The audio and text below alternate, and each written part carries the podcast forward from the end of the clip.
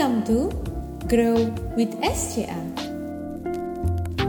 Hai teman-teman semuanya, balik lagi nih bareng Pak Ferdinand. Setelah di episode sebelumnya, kita ngebahas tentang titik balik menemukan semangat hidup. Sekarang kita mau dengerin sharing dari Pak Ferdinand tentang hal-hal apa aja sih yang bisa kita petik dan kita jadikan pembelajaran di kehidupan kita ke depannya.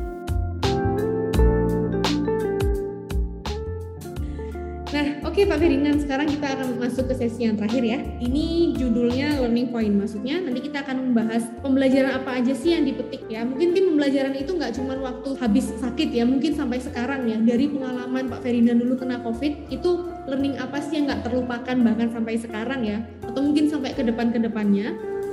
Halo Pak Ferdinand, ketemu lagi. Eh, ketemu lagi untuk yang ketiga kalinya. Itu yang ketiga kalinya ya, aduh. Supaya kita sering-sering sering-sering ketemu ini kita harus bikin podcast terus nih ya supaya kita iya. sering-sering diskusi. Karena kalau nggak gitu kita bakal jarang diskusi nih. Ini sesinya panjang loh kayak Game of Thrones berseri-seri Game of Thrones masih berseri-seri ya. Tentunya pasti masih masih seneng lah kalau dengerin dari Pak Ferdinand ya. Ya kita melanjutkan dari obrolan kita sebelumnya ya edisi tentang COVID ini Nah untuk edisi kali ini kita akan fokus untuk membahas tentang pelajaran apa sih yang dipetik oleh Pak Ferdinand ya dari pengalaman sebagai penyintas COVID beberapa bulan yang lalu. Kalau secara pribadi, hmm. eh, saya belajar banyak hal ya. Ya hmm. di episode yang sebelumnya saya udah bahas si moment of silence gitu.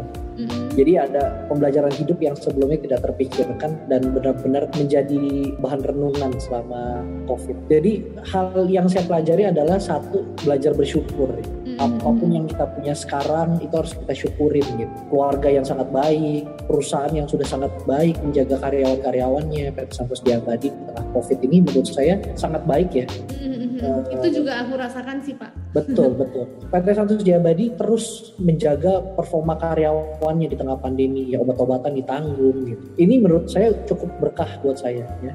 Jadi kalau pembelajaran kedua kalau cari tempat kerja yang bener lah ya. jangan, Waduh. Jangan ini sekalian kita kan betul. Apalagi kalau ngeliat anak muda sekarang kan nyari tempat kerja lompat-lompat ya. Yang penting uangnya banyak gitu. Karena uang tuh ya memang uang sesuatu sih apalagi untuk anak muda yang ambisius. Tapi perlu jadi pertimbangan. Bagaimana lingkungan perusahaan yang sangat baik ya. Banyak loh perusahaan yang gajinya gede tapi di dalamnya sikut-sikutan. Antar karyawan maupun antara bawahan di dalamnya toksik ya. Toksik di dalamnya ya.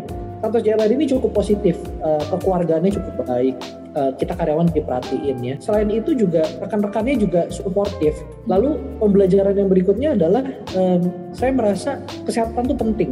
Kita hidup harus balance. Kalau misalkan banyak teman-teman yang lembur gitu ya, yuk kita pulang yuk. Aduh gue masih ada kerjaan nih gitu. Saya inget dulu ada teman saya di kantor lama dia pulang selalu on time. Tapi walaupun kerjanya dilanjutkan di rumah ya tapi dia di kantor dia selalu pulang on time. Yang penting bisa makan malam sama keluarga. Anaknya udah tidur dia mau kerja lagi itu terserah gitu. Dia selalu pesan sama saya gitu. Fer pulang yuk wah nanti deh mbak. Aku masih di kantor nih masih banyak kerjaan. Aduh kerjaan mah nggak akan ada habisnya. Tiap hari pasti ada kerjaan baru ya. Tapi kesehatan nomor satu dan quality time sama keluarga itu nomor satu harus dihargai nah itu saya inget banget gitu. Jadi harus balance manage your time effectively gitu. Spend your time with your family dan jaga kesehatan ya makanan yang bergizi. Kalau dulu kan wah kayaknya sembarangan gitu. Ah kepengen makan apa sumsum -sum ya sumsum. Sop sop kaki gorengan ya, gorengan yang, gitu. kan. Ya gorengan gitu kan. Itu emang enak itu kan banget sih pak. Aduh. enak banget kan. Tapi saat kejadian kemarin itu benar-benar makanannya dia atur bergizi harus makan vitamin. Dan itu kondisi badannya berasa loh. Memang lebih sehat dibandingin kondisi badan sebelum Makannya corona sembarangan ya jadi kadang nggak apa-apa lah kita beli makanan yang agak mahal dikit ya mungkin kita spend lebih banyak. Tapi secara gizi itu lebih bagus juga ke kesehatan itu juga lebih bagus juga. Benar benar. Mm-hmm. lalu pembelajaran yang terakhir yaitu saya berusaha untuk memprioritaskan posisi hubungan saya dengan sesama.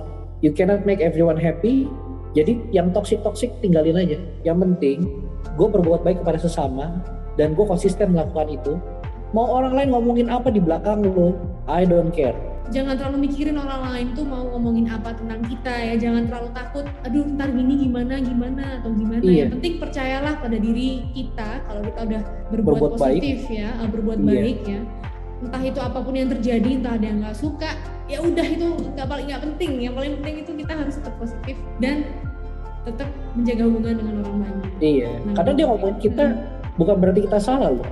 Hmm, kadang kita diomongin karena memang kita berbuat lebih baik dibandingin dia dan dia merasa ada kekurangan yang harus ditutupi dengan mencela kita gitu. Kalau orang lain ngomong apa pun, kitanya percaya bahwa itu berbuat baik, ada orang lain yang mendukung kita, just go for it gitu. Hmm, Ya. jadi lebih selektif ya nih milih-milih orang yang mau kita gauli lah ya kasarannya Iya. Oke, nah kemudian Pak Ferdinand ada nggak sih pesan-pesan yang sekarang mungkin sedang berjuang melawan COVID atau misalnya ada orang-orang yang COVID-nya udah sembuh tapi ternyata ada Long covid ya. uh, uh, silang COVID-nya belum balik. Ada nggak sih Iya. pesan-pesan untuk uh, mereka dari Pak Ferdinand? Buat teman-teman yang masih sakit ataupun masih berjuang untuk eh, keluarganya yang juga lagi sakit, percaya deh eh, pikiran yang positif itu akan membawakan hasil yang positif juga terutama ke kesehatan ya. dan kalau memang kejadiannya tidak sesuai dengan yang diinginkan misalkan harus ditinggalkan oleh orang yang dikasihi pasrah berpasrah ya itu kita nggak tahu memang usia ini tangan Tuhan ya kita sudah berjuang sebaik-baiknya untuk orang itu atau untuk diri kita sendiri. Tapi kalau keadaannya berkehendak lain percaya aja Tuhan pasti punya kehendak lain punya rencana yang lain yang lebih besar dibandingin kita Hmm, saya inget banget waktu saya ditinggalin ayah saya waktu kecil ya. Ayah saya meninggalnya bukan COVID. Zaman dulu dulu belum ada COVID, COVID. Pak Ferdinand. COVID ini usianya masih seumur jagung, Betul. tapi dampaknya Kayak- udah banyak banget ke banyak orang. Gimana Iya. gimana?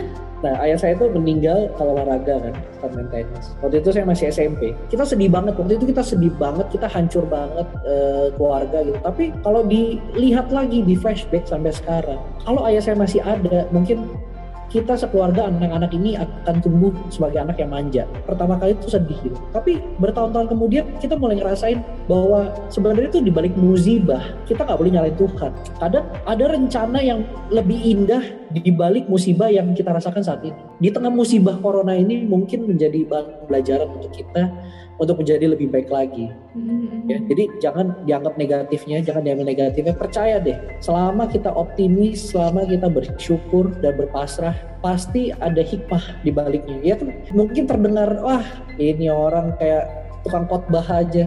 But it's true gitu, it's true. Ya di balik Hmm. musibah itu pasti ada hikmahnya, pembelajaran, ya kan?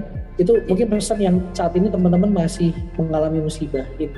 Yang kedua untuk teman-teman yang masih mengalami long covid, bersyukur aja paling enggak kita masih diberikan kesempatan untuk hidup ya. Untuk hidup bener Untuk yang nih. untuk para teman-teman long covid yang belum pernah kena, Waduh, Ya, gimana nih, gimana ini- nih, gimana nih?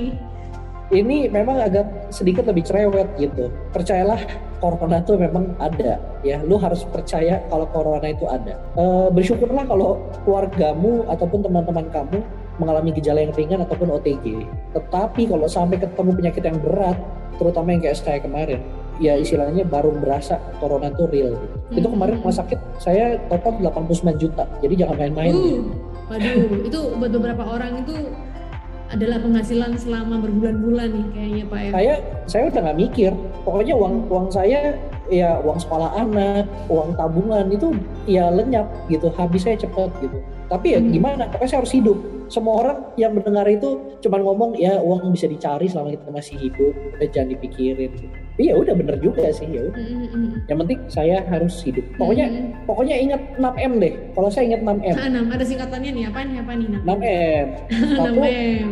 paling penting nomor satu mendapatkan vaksin Oh lala, iya, iya, Ya. benar-benar. dapatkan vaksin. Apalagi sekarang virusnya udah kayak kopi nih, punya banyak rasa. Udah kayak vaksinnya good nambah- day dong, udah kayak kayak backgroundnya Pak, punya banyak Pak rasa. Ferdinand sekarang. mendapatkan vaksin itu penting, pokoknya harus divaksin ya.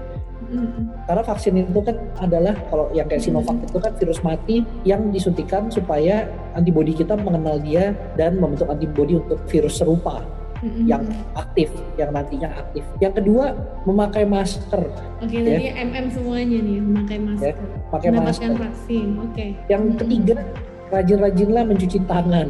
mencuci tangan ya M yang Mencuci ketiga nih, tangan. mencuci tangan. pakai alkohol kayak pokoknya abis pegang apa pun ya sekarang saya parno sih saya selalu cuci tangan ataupun pakai alkohol gitu lalu yang keempat makan makanan yang Bergizi. bergizi Nggak cuma enak tapi banget. harus bergizi nih yang paling penting ya. Gak cuma enak, gak cuma enak, harus bergizi, betul. Ini udah yang keempat, sekarang yang kelima apa nih? Menjaga jarak. Menjaga jarak. Ya, social distancing ya. Mm-hmm. Social distancing, uh, jangan kumpul-kumpul. Walaupun skalanya kecil, kadang kita nih lalai ya. Menyepelekan nah, gitu nggak sih kita ini? Menyepelekan kan. Mm-hmm. Ya kecuali kalau misalkan kita tahu ya track recordnya orang ini, kita pastikan dalam 14 hari ke belakang nggak ke mana-mana, di rumah aja, nggak ada interaksi sama orang lain yang positif jadi gitu. harus benar-benar memastikan ya kalau kita itu kalau berinteraksi sama orang harus dalam kondisi aman. Betul. Yang terakhir? Yang terakhir apa dong yang terakhir? Yang keenam, mau tahu? Mau tahu? Mau tahu banget atau mau tahu aja? Iya. Minum kopi good day supaya hari-harinya seneng terus. Seneng terus luar happy, biasa. Happy terus. Tapi memang hal sesuatu yang manis-manis itu bikin kita lebih semangat gitu gak sih Pak? Iya, tapi jangan banyak-banyak ya. sesuai takaran. Bener banget nih Pak Ferdinand. Nah, iya. ada nggak sih pesan lagi buat Pak Ferdinand ya? Bukan cuma untuk yang orang-orang lagi berjuang melawan, melawan COVID ya. Mungkin pesan secara umum nih buat kita semua. Saya sih nggak tahu ya pandemi ini kapan akan berakhir gitu.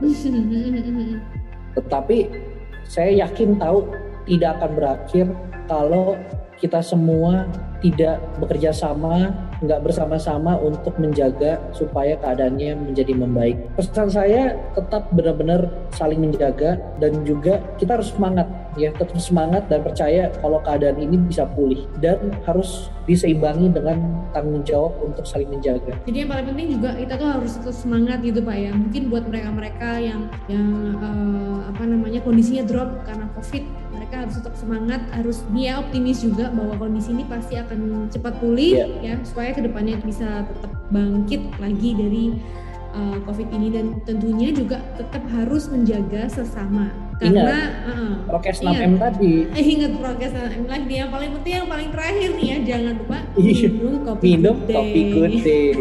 Nah oke okay, Pak Ferdinand uh, makasih ya sesinya seru sekali ya. Aduh jarang-jarang loh kita tuh bisa ngobrol sampai selama ini nih ya. Kita bisa kangen-kangenan justru malah waktu ada podcast. Kalau kita lagi ketemu di Jakarta kita mungkin traktiran lagi. ya.